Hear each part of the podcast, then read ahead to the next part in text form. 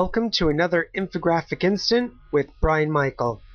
In this episode, we'll be arguing for the case why next gen or next generation development banks need to be more Blackstone than World Bank. Specifically, these next generation development banks need to focus much more on equity, private equity, or the public offering of equity than traditional debt based financing and putting economies like the IGAD economies under increasing amounts of debt.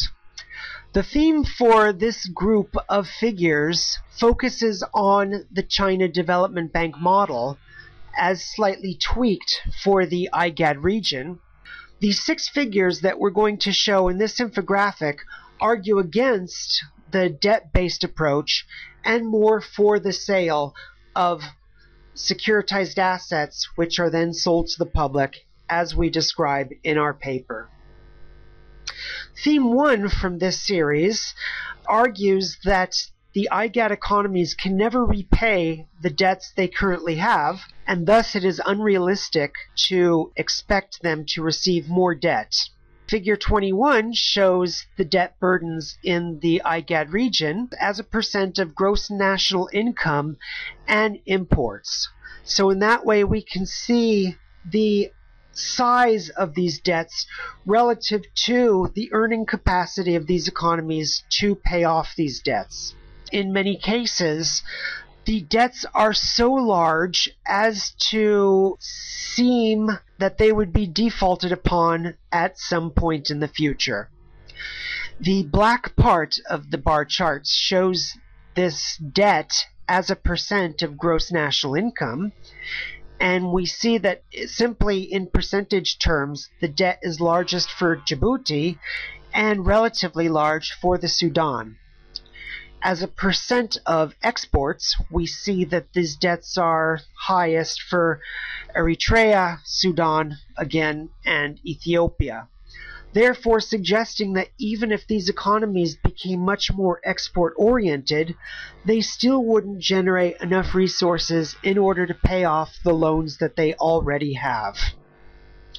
In the next figure, we show that even if more debt lending was to occur in the IGAD region, such investment would occur in clumps and focus on particular IGAD economies, probably neglecting other IGAD economies. So we see in front of us for each of these economies lending and foreign direct investment before the global financial crisis and after the financial crisis. We see two trends in these data. First, that some of these economies already had uh, more foreign direct investment than others. And second, both lending and investment reacted to crisis in some countries much more than others. The IGAD region will see crises in the future, and therefore looking at their response to past crisis is one of the best ways of anticipating their response to future crises.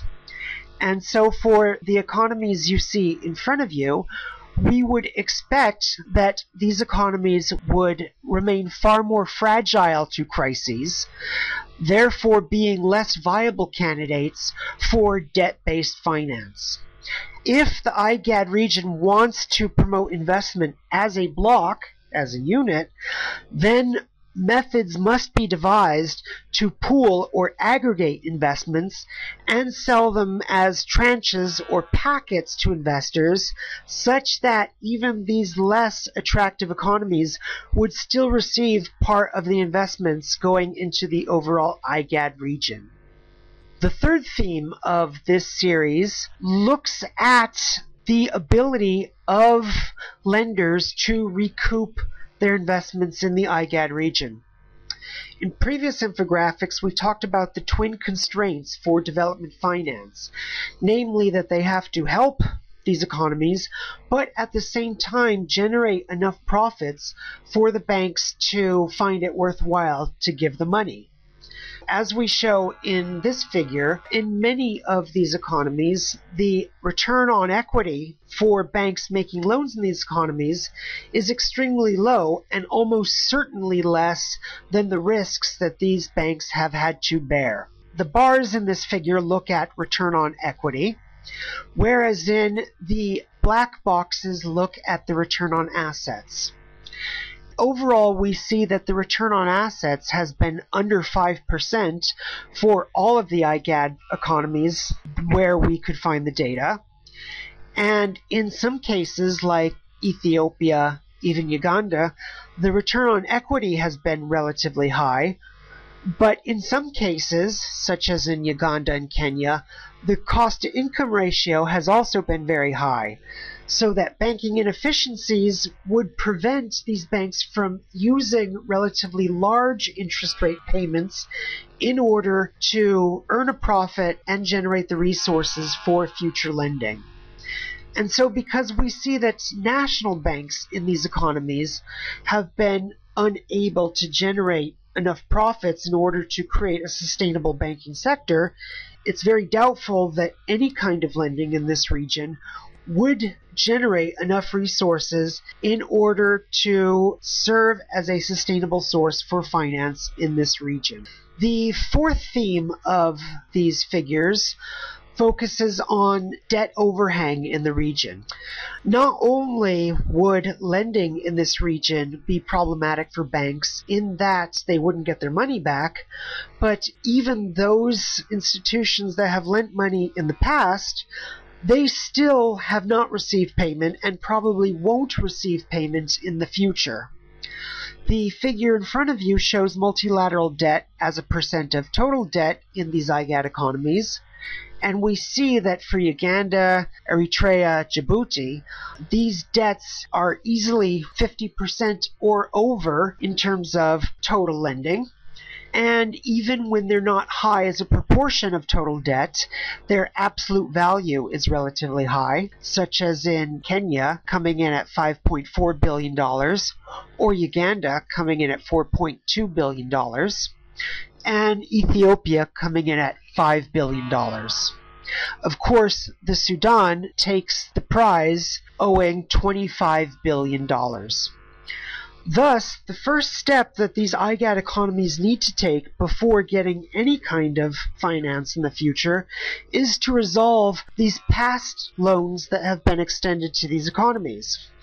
The benefit of a securitization equity model that we propose in our paper is that it's much easier to resolve debt overhang and to pay off past lenders by giving them shares of productive assets rather than by simply swapping debt from previous generations for debt on future generations.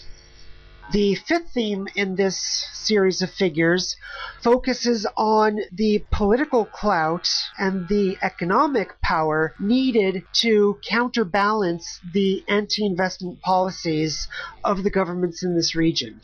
We've seen in the past that traditional lending and advice from the Bretton Woods institutions, like the World Bank and IMF, they have not been able to exert enough pressure on these countries' governments in order to adopt the regulations that they need in order to repay the loans that these institutions have given. Thus, the challenge for any kind of financier in the future is not only to provide money which can help grow these economies and generate a profit, but also to exert enough influence over these governments such that they adopt the policies which will allow these financiers to generate the profits they need in order to keep extending finance. So the figure shows, by way of illustration, the cost of starting a company in these economies as one proxy for the difficulty of doing business in these economies. We see that for the South Sudan, Djibouti, and Ethiopia, the cost of starting a company is 100% of gross national income per person or above. The figure also shows the ease of doing business rankings, and you listeners are almost certainly familiar with these data from the World Bank. What these figures show is that the business environment in many of the IGAD countries is the worst out of all the countries measured by the World Bank. So South Sudan has a rank of 186, whereas in Eritrea has a rank of 189. So the way to interpret this ranking is that in 189 economies, it's easier doing business than it is in Eritrea. Therefore, without some kind of external influence to help raise these ease of doing business rankings and to militate for policies that lower costs of starting a company and other business regulations, it's unrealistic to expect that any kind of investment finance in this region would have any kind of impact. The sixth and last theme in this series again focuses on the need for lobbying for change. What we see in this figure, using again different regulations, in this case the strength of minority protection and the cost of enforcing claims against companies, is that the strength of this protection is too weak and the cost of chasing claims is too high. Specifically, the Sudan ranks 163 in terms of its strength of minority protection, Djibouti 171, and Kenya 137. Again, interpreting these scores means that in the case of Kenya, 137 economies have stronger minority protection regulations than Kenya does. Looking at the flip side of the figure, we see that almost all of the IGAD economies have extremely high costs to chasing claims. Ethiopia ranks 154th out of all the World Bank surveyed economies for this cost. The Sudan 174, Eritrea 166, and you can read the rest of the figures for yourself. So stepping back and looking at these trends in general, we see the IGAD economies rank among some of the worst countries in the world for doing business. And thus, without some kind of external influence, it's very unlikely that any kind of development finance in the future will have any growth oriented impact. This has been another infographic instant with Brian Michael.